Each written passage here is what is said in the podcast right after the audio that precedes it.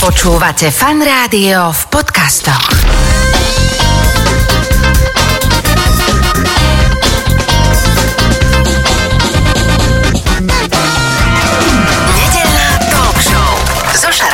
Počúvate fan rádio, v tejto chvíli sa začína nedelná talk show.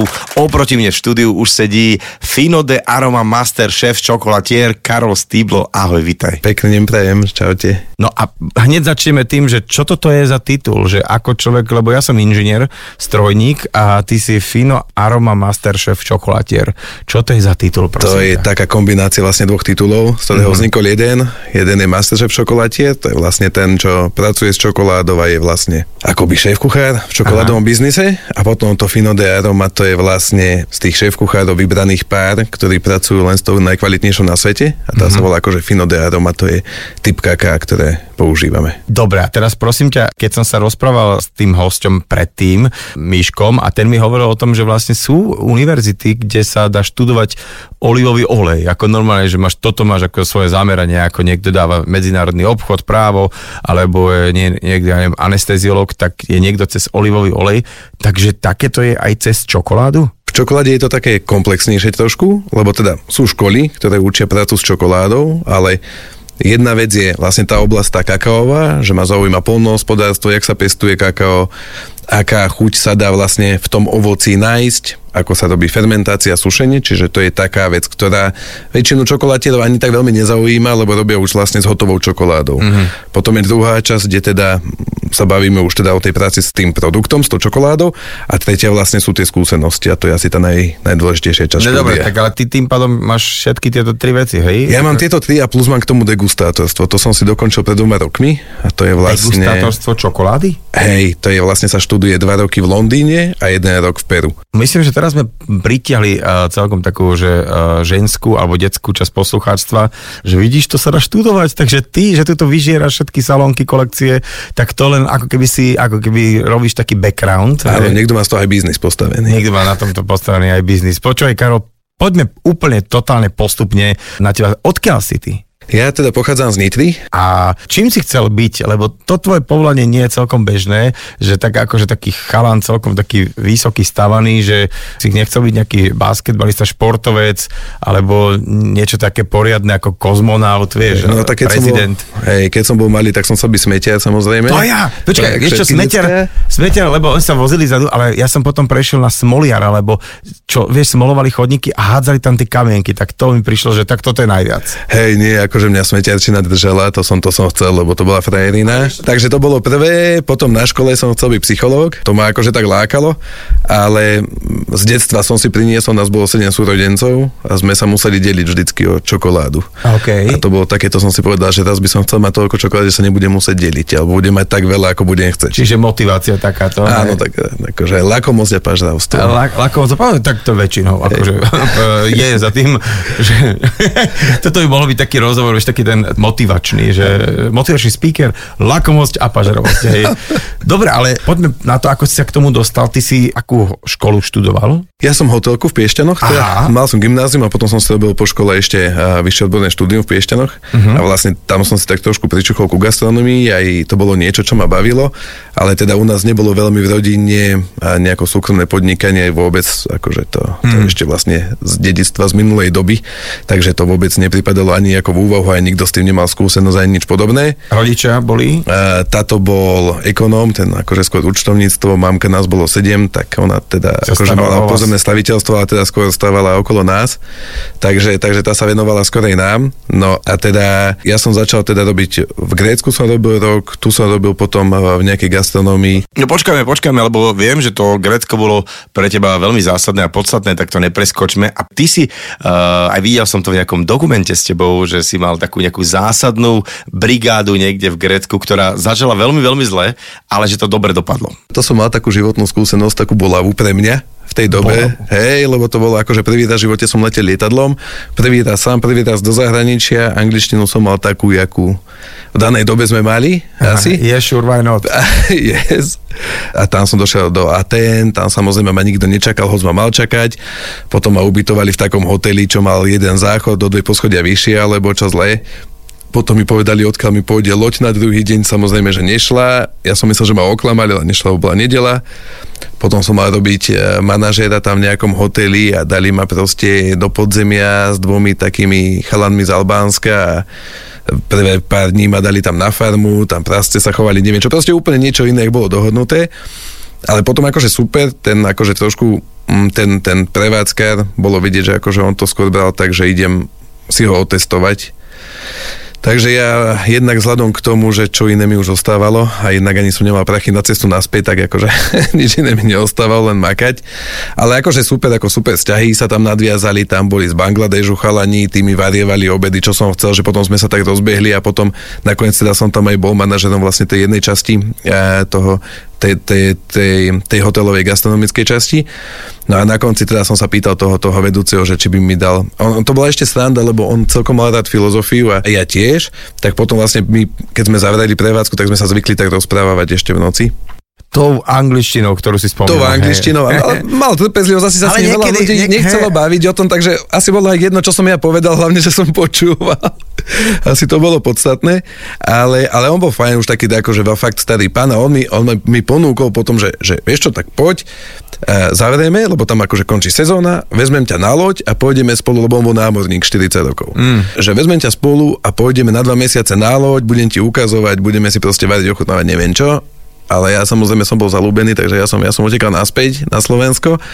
Ja som poprosil teda, že či by mi dal aspoň proste nejaký list odporúčací alebo čo. No a vlastne vtedy som tam zbadal, že, že tam bol podpísaný on ako riaditeľ hotelovej asociácie grécka, čo bol akože Čiže švedská. ten papier ti trošku ako pomohol ďalej, hej? Áno, akože ten otváral dvere, kde som potreboval, mm-hmm. lebo akože ale nebolo to nejako mojou zásluhou vo finále, lebo ja som nevedel, že, že, že čo, ale teda dobre, odmakal som si to tam, takže čiže trošku aj bolo. No a... No, Stále čakám, kedy sa tam zjaví čokoláda. Vieš? Čokoláda sa u nás tak až strašne akože zjavne nezjavuje, ale, ale raz išiel bracho do Belgicka a pre nás to bolo zase, že niekto je do zahraničia, to nie je jak dneska, že je to Jasné. to isté, keby som išiel do Trebatic už pomaly, ale, ale išiel a ja teda, keď som počul Belgicko, tak som bol z toho hotový, hovorím prvú čokoládu, ktorú zbadáš tu donies.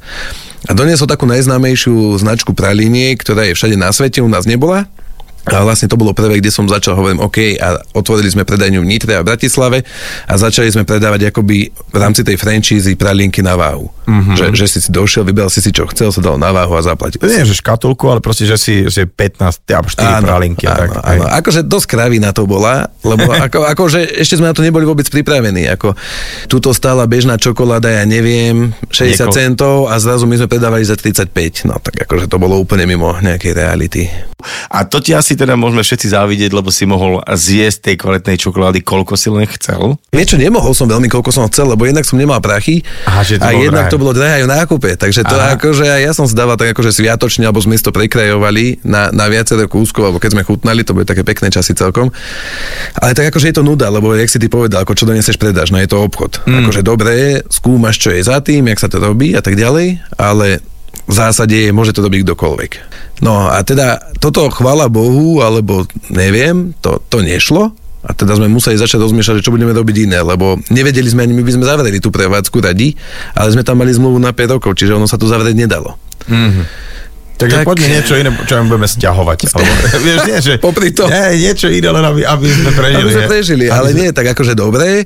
Takže poďme k tomu pridať, že horúcu čokoládu, ale budeme ju robiť tak zase, jak sme mali proste nejaké spomienky z detstva, nie? keď mamina piekla a vyškrabovali sme tie hrnce potom po tej čokoláde, že tí ľudia proste majú takéto niečo. Všade boli tie čokolády také pudingové, čo sa robievajú s kukuričným škrobom a je to veľké a je to husté.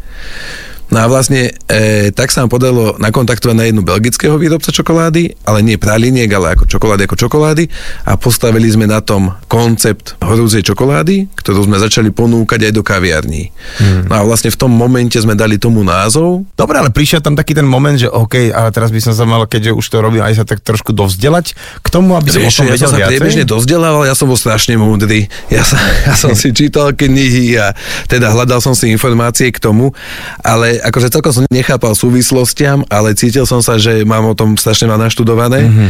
A teda začali sme robiť tento koncept, to sme dávali do kaviarní, tam boli teda tie nápojové lístky, ľudia začali teda vnímať, že tam máme nejaký náš brand, neviem čo. Tam sme o tom vysvetlovali. No. A, a to, to bolo teda, že OK, že to bolo prvá vec, ktorú sme začali robiť pod našim brandom, pod našou značkou. A raz nás táto belgická spoločnosť, o ktorej hovorím, pozvala do Nemecka, tam je taká výstava cukrárska celosvetová vždycky, že na obed a teda poďakovať sa za spoluprácu, tak samozrejme som tam išiel jak najväčší frér, lebo však na Slovensku, rozumieš, čo som akože sa cítil, že... Čokolatier zo Slovenska. Áno, frajer proste, tak mi tam dali obed, tak ma tam akože pohľadkali po hlave, že dobre predávame, neviem čo. A keď som odtiaľ odchádzal, tak sme zbadali taký stánok tam, že, že čokoláda z Kolumbie asi hovoríme, že to bude nejaký akože šit, ale nevadí, že vezmeme si vzorky, ušetríme, nebudeme musieť sa zastavovať na pumpe a najeme sa z tých, z tých vzoriek. Tak sme zobrali tie vzorky a to bola pecka, lebo vlastne to bolo zrazu niečo iné, čo sme dovtedy, dovtedy som nič také ako nechutnal alebo, mm. alebo nejedol. A to, to ma oslovilo a to bolo úplne, že taký najväčší krok k tomu, že ísť robiť niečo kvalitnejšie, profesionálnejšie, hĺbšie, zamýšľať sa viac a tak ďalej. Poďme teraz naspäť do, v rámci času do nejakej histórie eh, čokolády, kaká.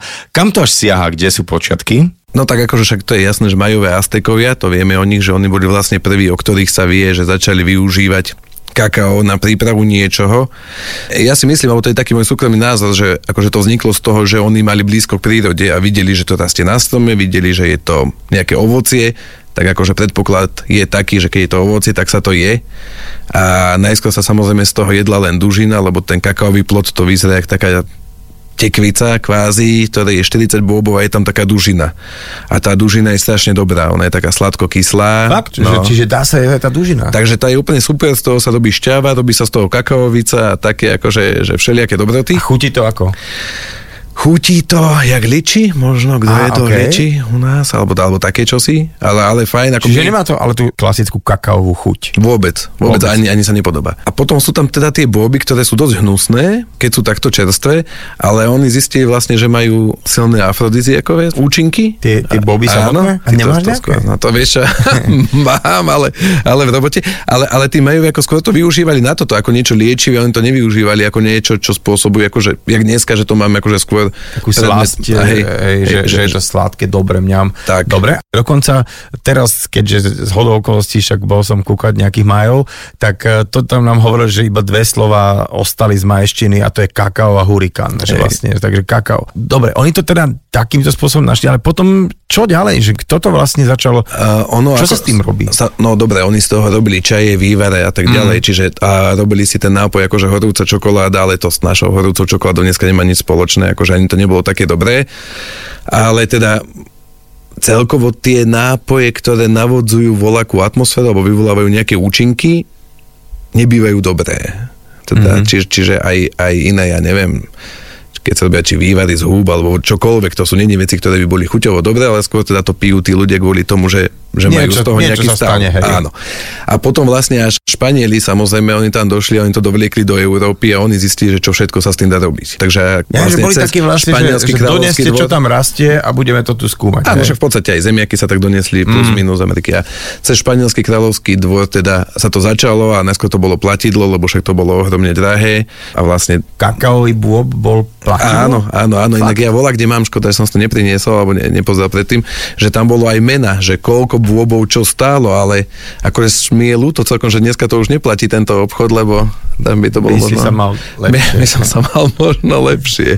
Čiže Takže, tak. platidla a teda tuto ty nejak, nejakému Španielovi, čo tu nemal čo od dobroty robiť, tak to občas tak to, tak to opražili. Akože ono to malo také, ešte stále sa ten čokoládový biznis vyvíja, že my sme není, že, že finále a toto je finále, že stále je tam nejaký progres, ale áno, oni to opražili, potom vlastne vznikla prvá čokoláda, ktorá bola samozrejme, vznikli čokolády, ktoré boli horké, že sa tam primiešal len cukor a a tým, že sa upražilo vlastne pri tom pražení, tam desiatky tisíc chutí sa rozvíjajú. Že to praženie nie je len kvôli tomu, že sa nudím, alebo že mikrobiologicky to chcem zastabilizovať nejako, ale aj objektívne sa tam bude úplne nové chute v tom kakave. Čiže mm-hmm. vlastne ono, vlastne keď prvýkrát zistí, že sa to dá upražiť, tak vznikla prvá čokoláda po upražení. Existuje teda pri kakao nejaká analógia s kávou, lebo káva je tiež podobná, že bôb, ktorý teda nevyzerá nejako lákavo, sám o sebe je dosť nic moc, ale potom asi naši predkovia robili nejaký pokus omyl, skúsili to variť, pražiť, pomlieť a podobne? Asi, hej, akože ja priznám sa, že u kávy neviem, jak to je. Paradoxne najhoršiu kávu som pil na kávových plantážach. Inak, to mi hovor, my sme doma na raňajky stáli, dali sme si jedlo, teraz vieš, tie Guatemala, lebo ideme na kávu plantáž a že, že, že nedávajte si, čo vám šíbe kávu teraz, však ideme tam, tam budeme piť kávu. Blázon si úplne, no a to, to bolo strašné. Pochodili dve hodiny, tam bolo 35 stupňov, neviem, vieš, šlak trafil z toho, vieš, ak nám ukazoval všetko tam a teraz konečne a teraz si dáte kávu a doniesli takúto politrovú žbrndu ktorú nikto neropil, ale že niektorí tak, že si odpili a vypluli to, vieš, a, a potom vyšli hľadať takého miestneho, vieš, nejakého to, pojazdného človeka s espresom, Hej. aby sme si vylepšili chuť. A toto presne je aj v kakave, ako ono totiž to my si myslíme, a ja som si to myslel, že dojím na kávovú planta, že teda zažijem zážitok, ale vôbec nie, proste som na kávovej planta, že oni mi ukazujú tie procesy, ale oni to tam nepražia, oni nevedia tú kávu spracovať ďalej, mm. čiže vlastne oni mi spravili normálne nesku, Čiže mm. tam na ktorú by som za normálnych okolností nepil, samozrejme. No a v kakave je to veľmi podobne, že, že my si myslíme, že dojdem na kakaovú planta, že teraz ja budem mať degustáciu čokolád. Ja keď som bol prvýkrát v Kolumbii, to bolo asi pred, neviem, 15-16 rokmi, tak to bolo naopak. Ja som tam priniesol čokoládu a tí farmári prvý raz jedli čokoládu. Oni, ne, oni nevedeli, že... Čo vyrábajú? Že, vlastne, čo, čo pestujú, na čo to je? Abo nevedeli, absolútne, ale ani to neriešili. To je zaujímavé, že im to bolo Možno to aj cíti, že je to tak nedosažiteľné, že to nemali v rebríčku snov, mm. ktoré by chceli dosiahnuť. Že, tak kolumbijskí že... plantažníci, vieš, predtým tiež tú koku museli ano, pestovať ano, a tiež ano, asi akože iba počuli, že, že, že, že, chlapi so zbraniami, furt peniaze majú a je to nejak za to strieľa a nevieme, čo, čo z toho bude, alebo čo. Presne tak. A tak, takto je to vlastne aj s tým kakaom, lebo oni na tej plantáži vlastne spravia tie procesy, čo sa robia tam mm. a tým to končí, odchádza to odtiaľ preč. A teraz, keď sme pri tej Kolumbii a tomto probléme, lebo práve to som niekde čítal, že tí, čo museli teda, lebo nejaký, nejaký tiež tie kartely ich držali v tom, že tam sa musela pestovať koka, takže to bolo súčasť takého nejakého plánu, aby tých farmárov udržali, že tam dali pestovať kakao. Čiže Kolumbia je taká akože nejak ako historicky, že zem, kde má to kakao čo robiť, alebo skôr to bolo dovezené za takýmto účelom? Nie, nie, práve kakao pochádza odtiaľ, vlastne mm, z tej Amazóny, vlastne dá sa povedať, že kde si Kolumbia, Venezuela, vlastne, vlastne tam mm-hmm. medzi nimi, kde si Ekvádor možno. Čiže z tejto oblasti aj pôvodne to originálne kakao pôvodné pochádza. Mm-hmm. Tam je aj vlastne sú Trinidad a Tobago, sú hore, je ostrov a tam je najväčšia univerzita na svete a oni vlastne robia aj také tie certifikácie ku kakám, aj rozdeľujú tie klony, je tam banka najväčšia svetová na odrody kaká a tak ďalej. Čiže odtiaľ to pochádza z toho rovníkového pásma a vlastne práve z tejto Južnej Ameriky pochádza to najkvalitnejšie kakao. Potom bolo prevezené do Afriky, čo je pravda, že je najväčší producent pobreže slonoviny jak Hana, ale objektívne to kakao je tam asi najhoršie kvalitatívne. Ale má, má veľkú plodivosť, teda netreba ho striekať a tak ďalej, čiže... To je zase dobré, že nerostávaš tam všaké tie pesticídy do toho asi? A... To áno, ale ono vlastne potom sa to prejaví inde. Mm-hmm. Že keď je objektívne zlé, a teda podotýkam, že je odtiaľ viac ako 80% kaká na svete. A že keď je objektívne zlé, tak bola čo s tou chuťou treba spraviť, lebo však to, by, to by nikto nekupoval. Čiže tam musíš potom dodávať veci, hej? No, spravíš korekciu chute a tá sa robí pražením. Čiže keď my napríklad pražíme naše kakao, ja neviem, na 90 stupňov alebo 100, tak oni pražia na 250 alebo, 3, alebo 300. Uh-huh. Čiže áno, zabijú všetky tie zlé chute, ale zabijú aj dobré chute a zabijú aj všetky pozitívne účinky toho kaká. A, a to, okay. je, to je vlastne na tom všetkom tá najväčšia škoda, ale zase vedia garantovať, že každý rok tá ich čokoláda bude mať rovnakú chuť. Mm-hmm. To my nevieme, pretože naše kakao ah, vôňa chutí tak, jak, jak, s jak s vínom. Jasné, že vlastne nikto ti nezaručí, že to bude chutiť úplne rovnako ako to minuloročné. A teda ak áno, tak potom ako niektorí vinári, ktorých poznáme, sú dobrí chemici a, a tí to dokážu. Poďme teda na to kakao. Je to ako pri káve, že tam je arabika robusta. Vraj pri kakao sú tu nejaké tri zásadné druhy? Oni sú dva. Tam je criollo a forastero, že to sú základné dva. Mm-hmm. A potom je medzi nimi hybrid, trinitario, ktorý je vlastne z toho, z toho kriola, z toho akože ušlachtilého, z toho berie pozitívum chute uh-huh. a z toho forastera, z toho berie vlastne tú rezistentnosť a tú plodivosť. Uh-huh. Takže je to niečo medzi, ale, ale teda má atribúty toho kvalitného kaká. Uh-huh, uh-huh. Čiže to, toto sú také tie originály, ktoré sa pestujú v tej Južnej Amerike alebo Strednej Amerike a kde teda hovoríš, že to má ako keby, o, že sa to dá pražiť na tých nižších teplotách a tým pádom ostavujú tie dobré účinky kaká. A aké sú dobré účinky? Ako, čo je na tom? On, ono ešte sa vrátim k tomu, t- tie druhy sú není tri, toto sú len také základné. Ako reálne tých druhov sú stovky. Čiže jablka a Presne, čoko, jak čoko. máme u nás Golden Delicious a Iona Gold a čo ja viem, jaké jablka, tak aj tie kaká. Evelyn. Áno, presne, to je teraz najmodernejšie, ale aj to kakao vám proste takto isto má klony a každý ten klon má inú chuť. Mhm. A, no a teda viem, čo od nej môžem očakávať. A tá otázka znela, že tam tieto latinskoamerické kaká, tak to sú také, že ako si hovorí, že ich stačí pražiť na nižších teplotách a nezabiješ tie pozitívne účinky. A že aké sú pozitívne no účinky? ale ja ich nepražím kvôli tomu, že, že sú odtiaľ. Ja ich pražím kvôli tomu, že sa nehábim za ich chuť. Že OK. majú dobrú chuť, čiže ja ich pražím len kvôli tomu, jednak aby som rozvinul tie chute, ktoré majú, uh-huh. ale na to nepotrebujem ísť tak vysoko. A po druhé, teda samozrejme, nie všetci vedia, že kakao je jedna z najnáchylnejších potravín na salmonelózu, čiže aj kvôli tomu, aby som ich ako keby nejako mikrobiologicky zastabilizoval. že aby som nevedel. Ja som myslel, že to nejako v mese, je, čiže takto. No, no, no, nie, nie, ako kakao je na toto dosť citlivé, aj väčšina čokoládovní už s týmto mala problém, že musela stiahovať produkty. Čiže to nebolo to kvôli nejakému mlieku, hej? Nie, nie, nie. To, bolo je sranda, lebo ja som e, ako počul takýto nejaká kauzička, že nejaké čokoládky sa museli stiahnuť, alebo nejaké, vieš, presne, že vianočné, neviem čo, ale som si myslel, že skôr kvôli mlieku. Nie, ono akože kto bol aj na tých plantážach, tam máš tak strašne veľa tej hygieny, toto není, že nerezové nádoby a mm-hmm. v skafandroch ľudia, to akože to tam OK. tak nefunguje.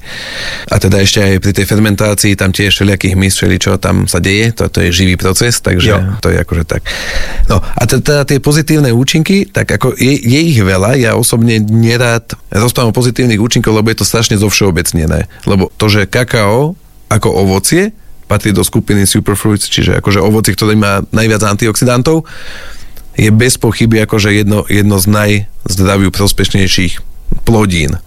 Čiže má samozrejme antioxidanty, a odkysluje organizmus, pozitívne pôsobí na cholesterol a na pokožku, kakaové maslo, ktoré je súčasťou kaká, sa používajú vo farmácii, aj teda v Kozmetike tom kozmetike, možno. hej.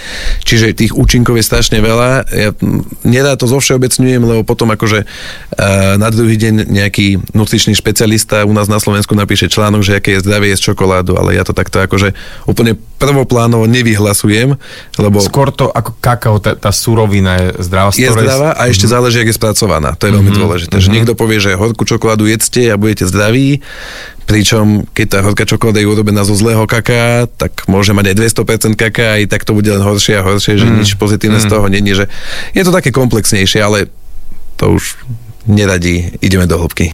A teda hovorili sme o tom, že kakao má naozaj veľmi veľa prospešných látok, antioxidantov a tak ďalej a tak ďalej a že to celé zachovať a dostať do výsledného produktu uh, je celkom zložité. Dá sa to? Všetko sa nedá zachovať nikdy, aj keď teda rôzne uh, marketingové tieto tvrdenia sú, ale, ale my máme, alebo ja mám takú, takú zásadu, že nebudem niekomu niečo tvrdiť, čo nemám dokázané, lebo dneska akože každý mm. povie, kto chce, čo chce, až potom 90% ľudí začne tlieskať a už sa teší, že to dobre dopadne.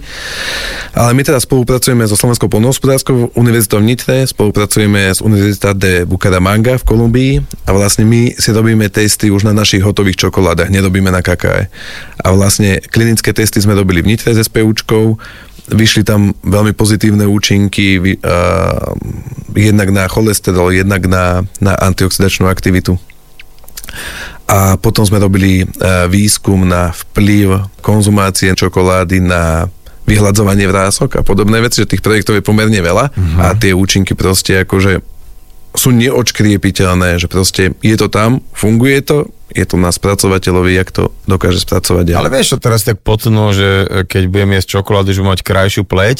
Mladší a mladší. Mladší a mladší. Čiže normálne teraz po obede, potom rezni, ktorý sa už klepe niekde, tak v pohode dobrú, dobrú čokoládu a potom človek je taký mladší nejaký. Áno, taký áno, tak na, na mňa to až tak nepôsobí, a na, na ostatných. Ale moja kamoška mi hovorí, ona je taká tá kozmetička a hovorí inej teda babe, že nechceš mať vrázky, priber. Že to sa tak.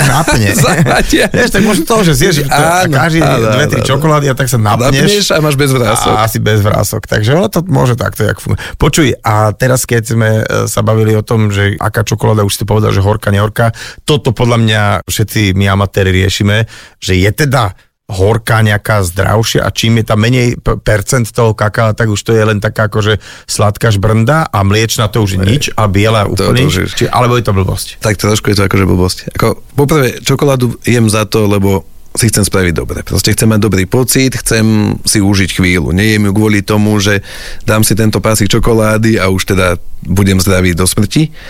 Takže to je číslo jedna. A číslo dva, áno, akože médiá dali ľuďom do hlavy také, že jedzte horku, neviem prečo to spravili, lebo aj tak stále najpredávanejšia čokoláda je mliečna a najviac ľuďom chutí mliečna, to teda štatistiky nepustia. A teda áno, a teraz ten pohľad na to, že, že čím horkejšia, ak by bola zdravšia, to by znamenalo, že čím viac akéhokoľvek kaká tam je, tým je to zdravšie. Ale napríklad horká čokoláda môže byť aj 50% na je horká, uh-huh. ale zvyšných 50% je tam cukor. A, okay. Čiže vlastne to mám jednak jednej. U mliečnej môže byť aj vysokopercentná, 40-50, ale zvyšok nie je cukor, ale je tam ešte mlieko medzi tým. Čiže 30% mlieka, 20% cukru môže byť napríklad, že toho cukru tam paradoxne v tej mliečnej ešte môže, môže byť, byť menej. A okay. Niekedy si kúpiť takú, že naozaj, že, vieš, veľa percentu a to tie také, že akože aj robota jesť, je. ale mám ten pocit, vieš, čiže, čiže skôr... Akože taký test ľahký sa dá spraviť, že keď si spoločnosti otvor dezert, kde sú mliečne horké a uvidíš, ktoré sa prvé zjedia. OK, čiže takto, že má to byť aj o tom, že aby mi to prinášal radosť. A podľa mňa to má byť v rade o tom. Uh-huh. A podľa uh-huh. toho to má potom aj účinok na to telo. Ako keď niečo budem na silu jesť, tak ja neviem, jak mi to pomáha. Ja, to je pravda, že keď ti niečo nechutí, tak to proste neješ a zbytočne si budeš privodzovať nejaké zlé pocity a navodzovať si nejakú celkovú nepohodu. To ani nemôže nejakým spôsobom potom prospievať. A ako to je pri degustovaní čokolády? Pretože keď si vezmem degustátorov vína, tak tí vlastne ani tak nepijú to, len tak len tak srknú, potom to musia vyplúvať a vlastne nemôžu sa opiť, aby potom to vedeli celé objektívne zhodnotiť. Ako je to pri čokoláde máš toho dosť? Ako veľa si doprievaš čokolády? E, vieš čo, doprievam si, ale to sú akože dve rozdielne veci. Jedna vec je, keď si doprievam za to, že chcem zdať niečo dobré, alebo som unavený, alebo mm. pažravý, tak to je akože iné. A druhá vec je, že napríklad keď však mm, som aj členom poroty celosvetových súťaží, vzhľadom k tomu, že mám na to štúdia, teda akreditáciu, tak e, samozrejme tam už keď sa ide degustovať, takže to myslím vážne, alebo aj v mojom teda biznise, keď teda myslím to vážne a potrebujem mať relevantné, tak tiež to je, že 3 dní dopredu nesmieš piť, samozrejme sa nesmie fajčiť tak ďalej, aby si mal tie chute pripravené a potom vlastne medzi každou tou vzorkou si čistíš nejakú tú paletu chutí. My to máme otestované, že najlepšie funguje kukuričná kaša, taká polenta, že proste mm-hmm. ona to dokáže vyčistiť, čiže... Nepamätajú si tie ústa, akože to, čo si rohé. Ja, ja, si myslím, že ten mozog si to trošku pamätá, akože ako, podľa mňa polenta ho nezblbne, ale tvárime sa, že je to tak. Povedz mi, keď sa bavíme o tých súťažiach, že ako to vyzerá, že vieš, na tých vínach sú rôzne také etikety, že zlatá medaila, potom sa to možno že lepšie predáva, tak, že je to o tejto komerčnej stránke, alebo vy tam hľadáte aj uh, taký ten rozmer toho, že aby to bolo, ja neviem, fair trade, aby to bolo presne, že tree to bar, že to si tiež povedzme, že čo to potom mm-hmm. obnáša, mm-hmm. že takýto spôsob, že čo sa tam ako v súčasnosti hľadá, že čo je pre teba ako pre uh, človeka, čo hodnotí čokoládu, také dôležité. Keď degustujeme, my nevieme žiadny background. Uh-huh. Keby mi niekto položil to je obyčajnú test, čokoládu z, zo supermarketu, tak pre mňa je rovnako relevantná ktorákoľvek iná. Čiže, lebo ja teda hodnotím pre International Chocolate Awards, čo je najväčšia čokoládová celosvetová organizácia, ktorá hodnotí čokolády. A tam organizátori to delia do skupín. Ale ja ako degustátor neviem, ne, neviem mhm. to rozdelenie. Ja neviem, či oni sú fair trade, či majú taký obal, onaký obal, či je to akože crafted in origin, alebo sa to spracováva na Slovensku a tak ďalej. Že toto ja neriešim. Ale, ale rieši sa to v tých súťažiach samozrejme aj vlastne tá etika pri, pri tom spracovávaní, to je čím ďalej väčšia téma, si myslím, že je dôležitá. Ale teda my toto nedegustujeme, degustujeme tvár, vlastne to, čo vieme zmyslami určiť, čo je mm-hmm. vlastne zrakom, hmatom, no, zmyslami, ktoré máme chuť, čuch, neviem čo, sluch, Hej. No až tretie oko. Čiže, a tretie oko. To, to, treba tam vždycky mať, vieš, keď, keď máš slepý test, aby si sa kúkol vlastne, čo to je biela, dobre, aby sa aspoň trafil. Počuj, a ke, keď sme pri tom, a sme to spomenuli, že tree to bar, alebo to craft in origin, či alebo ako to voláte, že čo, čo to znamená, že ako si mám predstaviť uh, typ no, výroby čokolády? Ono, totiž to väčšinou ľudia nevedia, že 90% čokolády spracovávajú tri fabriky na svete. Uh-huh. A vlastne všetci ostatní od nich kupujú surovinu a tu už len formujú. Uh-huh. Aj, aj drvivá väčšina výrobcov, aj čo sú tu aj v okolí, proste to tak robia. A teda, možno je to dobre, možno zle, teraz nehodnotím, či je to dobre alebo zle, ale je to tak. No a teda to je štandard. Potom je taký neštandard, že bean to bar, to znamená doveziem si boby odkiaľ chcem u seba si ich upražím, u seba, bla bla bla. Všetky ďalšie procesy, ktoré sú, čiže upražím, Čiže tak nasekám ako kávu, keď si kúpi niekto takú, že v, v tých vreciach takúto zelenú ešte. Áno. Alebo, takže tu si to dovezeš a niekde Upražíš. to upražíš a urobíš si čokoľvek. Ale pri tej káve je to trošku ne, nechcem sa dotknúť žiadneho kávička, ale je to trošku jednoduchšie, lebo chytím, upražím, zabalím. Mm-hmm. Ale u nás je to vlastne chytím, upražím, a nasekám, šupky dať dole, pomlieť, konšovať, temperovať, formovať, chladiť, vyklápať, že, že v tej čokoláde je o mnoho viac toho. Čiže ten proces pri spracovaní kakaového bôbu je o mnoho zdlhavejší a náročnejší ako pri kávovom zrnku. Aký teda ďalší model ešte poznáme? Potom je tritubar, to znamená, že robím priamo s nejakou plantážou, s nejakým farmárom, alebo je to moja plantáž, nepodstatné, každopádne už od toho, čo sa deje na strome, si to viem regulovať. Viem, kedy to zoberem, viem, ako to nafermentujem, viem, ako to usuším. A potom mm-hmm. sa donesiem a pokračujem. Čiže vlastne ty si vyrobíš už to zrnko, ktoré by si kupoval a ktoré Áno. ti príde v tom Áno. vreci a potom okrem toho, ak si že zbaví čupiek a doda tam všetky dobroty, aby to vôbec mohlo byť funkčné. Takže ty už až po toto by, by sa dalo... Viem, a pot, potom je ďalší model, ten sa volá, že akože Crafted in Origin. Čím ďalej sa ho snažíme tak trošku možno viac implementovať. A je v ňom zakotvený práve ten fair trade, že, že za normálnych okolností my sme zvyknutí v Amerike, v Európe, že oni nech odmakajú a my si doniesieme a potom budeme robiť obchod. Tento model je, že dajme im spraviť čo najviac, na čom vedia zarobiť. Lebo na tom polnohospodárstve, vlastne kým vyrobia ten bob, zarobia najmenej. Uh-huh. A potom vlastne tie ďalšie procesy vlastne sa nabalujú, nabalujú až to na, na, na tú cenu, ktorá tu je. A vlastne ten model teda, ktorý prichádza, alebo sa snažíme presadiť, že OK, keď tam máme partnera, ktorý vie to upražiť aspoň, nech to upraží, alebo keď vie z toho spraviť aspoň kakaovú hmotu, nech ho spraví. Keď vie spraviť základ, nech ho spraví. Zároveň použije všetky suroviny odtiaľ, cukor, ak je vanilka, vanilku. Čiže zase, ako by to má takú pridanú hodnotu, že podporujem tú ich ekonomiku a tú ich komunitu, aby to bolo také ešte viac fér.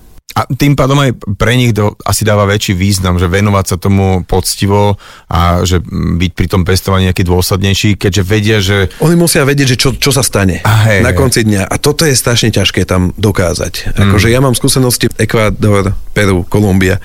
A toto sú ľudia, ktorí sú dosť jednoduchí, neboli zvyknutí, nemajú nejaké ekonomické myslenie, že čo sa stane. Čiže oni proste boli ochotní ísť a predať 2 kg toho kaká, aj keď nebolo dobré, bla bla, za hoci čo, aby v ten deň si mohli niečo kúpiť. A na tomto boli postavené vlastne aj dotácie, ktoré oni dostávali z Únie alebo z Ameriky hlavne, teda Američania tam samozrejme operujú, ale, ale celkom to až nebolo funkčné, lebo oni vzhľadom k tomu, že nevedia plánovať, tak mne keď dneska dáš do ruky 500 eur a pre, pre mňa dneska končí môj svet, lebo nemyslím ďalej, no tak si kúpime pár fľašiek, spravíme si akože fiestu a potom uvidíme, čo bude.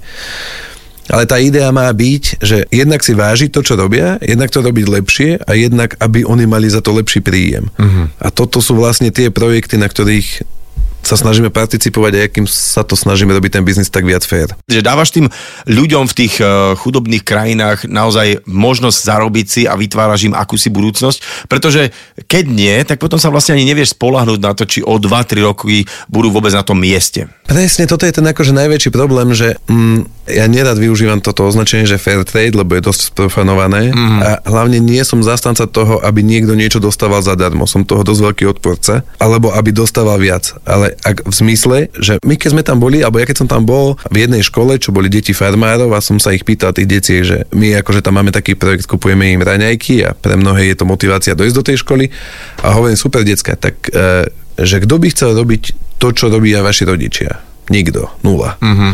Že, a čo je váš sen? No náš sen je utiecť do Ameriky alebo do Európy. Nikto tu nechce zostať. A to bolo také dosilné precitnutie, hovorím si do keľu, tak za 10 rokov to nebudeme dorobiť.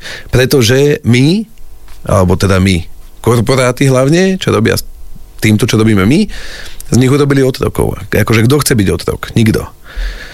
A zistiť, no a teda ten cieľ je taký, že dať tým ľuďom vedomosti, aby cez tie vedomosti svojim pričinením dosiahli viac. A my tam máme jednu takú kooperáciu s výskumným strediskom na pestovanie kaká, ktoré má viac ako 150 ročnú históriu a vlastne vyvinuli agroforastorálny systém pestovania, ktorý robí kombináciu pestovania kaká s banánom a s rýchlo rastúcimi stromami na drevo a vlastne zistili, že keď toto sa skombinuje pri určitom druhu strihania stromov, z banánovníkov vedia zobrať výhonky, ktoré dávajú draslík do pôdy a tak ďalej, sa urobí taký ekosystém, ktorý vo finále dá 4 krát toľko kaká, uh-huh. ako štandardný systém.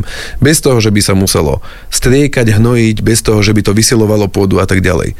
No, a teda máme tam dva alebo tri projekty farmárov, ktorí to implementovali a skutočne tieto výsledky majú. A zrazu zistili, že namiesto tony majú za rok 4 tony. A už mm-hmm. si mhm. jazdia na Hiluxe a už sú spokojní a už sa cítia, že niečo znamenajú, že sú mm-hmm. niečo. A toto je strašne dôležité podľa mňa dať tým ľuďom pocítiť, že, že vy ste nie otcoci, vy ste partneri. A, keď, vy tu toto... môžete kľudne žiť a môžete tu e, na No budete sa mať lepšie ako u nás. Mm-hmm. Lebo u nás budete vždycky ako keby pristahovalci, ale vy tuto budete určovať pravidlá vy na to máte. Mm-hmm.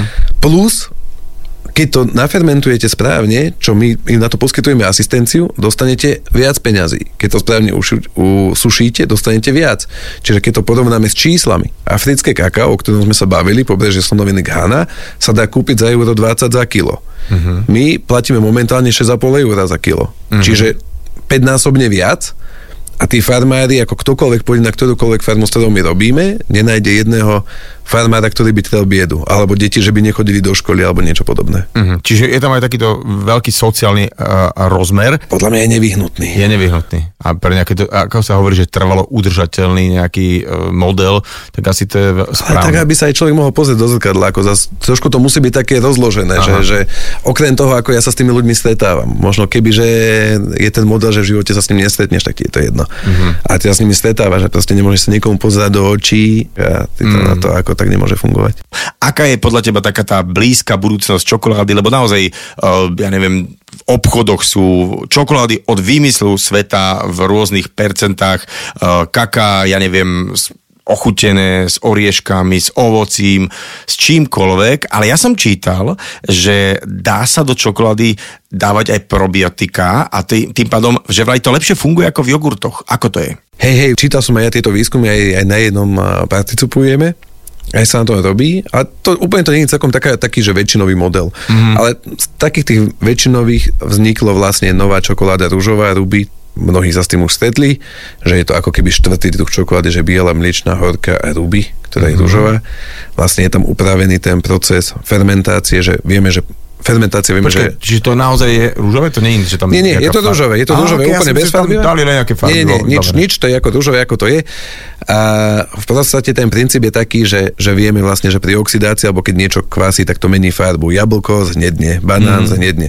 A vieme, že keď to pokvapkame citrónom, tak on neznedne. No a toto isté sa deje aj tam, že do tej fermentácie sa pridáva kyselina citrónová a vlastne ten bôb, ktorý prirodzene je rúžový, ten rúžový zostane, preto je tá čokoláda okay. rúžová. Aj má inú chuť, takú ovocnú. A potom je veľká skupina teraz akože čokolád, ktoré sú blond, to je, že že medzi bielou a karamelovou, taký slaný karamel. Mm-hmm. So zdravím to nemá nič, ale je to výborné. a vlastne teraz veľmi, veľmi, veľmi začína byť populárne, zvlášť na západe, pre intolerantných čokolády. To znamená, že je tam alternatíva mlieka nahradená ovsenným mliekom alebo kokosovým mliekom a alternatíva cukru a a tak ďalej. Mm, Takže... Čiže že aby teda aj ľudia, ktorí by bežne nemohli čokoládu, aby si mohli dopriať. Buď by nemohli, alebo chcú byť iní, alebo... OK, OK. V každom prípade je to obrovský svet, to je, keď sú, ja neviem, také tie súb, nejaké svety, čo tie sklad, také tie kocky skladacie, hráčkarské, alebo čokoľvek, že zrazu vidíš, že koľko ľudí, koľko kumštu za tým stojí a uh, naozaj môžem ti povedať, že uh, ja to teraz poviem hlas do éteru, že uh, je to dobrý host tento Karol, pretože má tu takú maličkú táždičku a dúfam, že nám ju to tak nechá vo fanku, aby sme sa tak ďobkali uh, počas týždňa.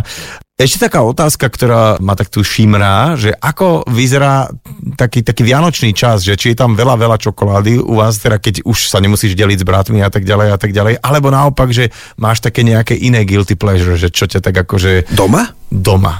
Vieš, ja mám 4 deti. Aha. Na Mikuláša dostávajú čipsy, žuvačky, čokoládu veľmi, veľmi málo. A ešte aj sa priznám, že ešte aj keď čokoládu, tak skôr takú, možno, že, možno, že z detskejšieho sveta. A robíme aj čokoládové veci, ale nie je to doma také, jak asi to, to bývalo, možno keď ja som bol malý. Ale bola trošku aj iná doba, my sme toho akože, nemali sme možnosť, keď sme mm. my boli malí, tak sme potom túžili. Dneska je to také už... Viackrát sme sa o tomto bavili, že proste tie dnešné deti možno ani za to nemôžu, že si tak nevedia niektoré veci vážiť, lebo, lebo proste... Lebo eh, sú. Hej, hej, keď mal proste jeden chalan na, ulici magnetofón vôbec, tak si proste chcel počúvať hudbu a vieš, sme si tam točili na ceruskách tie kazety a, a tak ďalej a tak ďalej, ale to im ťažko vyčítať. Aj to, že vlastne je to dostupné všade naokolo, keď si, neviem, presne si si vyšíbal nejak, nejaké čokoládové vajíčko, tak to už si sa tešil, Bola keď si ho... hodnota, to bola Áno, to hodnota bola taká. hodnota, to bola hodnota. V každom prípade veľmi pekne ďakujem za tvoj čas a som veľmi rád, že zase sme sa porozprávali o nejakom inom svete, ako sme tu rozpitvali olivové oleje, tak tentokrát sme sa rozprávali o kakále, o čokoláde, o tom, kde to vzniká, ako to má chutiť a prečo je správne naozaj to pestovať takým možno, že fair alebo takým tým spôsobom, ktorý na konci dňa neožobračuje tých, čo to vlastne celé pestujú. Veľmi pekne ďakujem. Čokolatier Karol Stýblo bol môjim hostom dnes v nedelnej talk show. Ďakujem aj ja veľmi pekne, pekný deň. Nedelná talk show so Šarkanom. Talk show so Šarkanom v premiére každú nedeľu od 10. do 12. vo Fan Rádiu.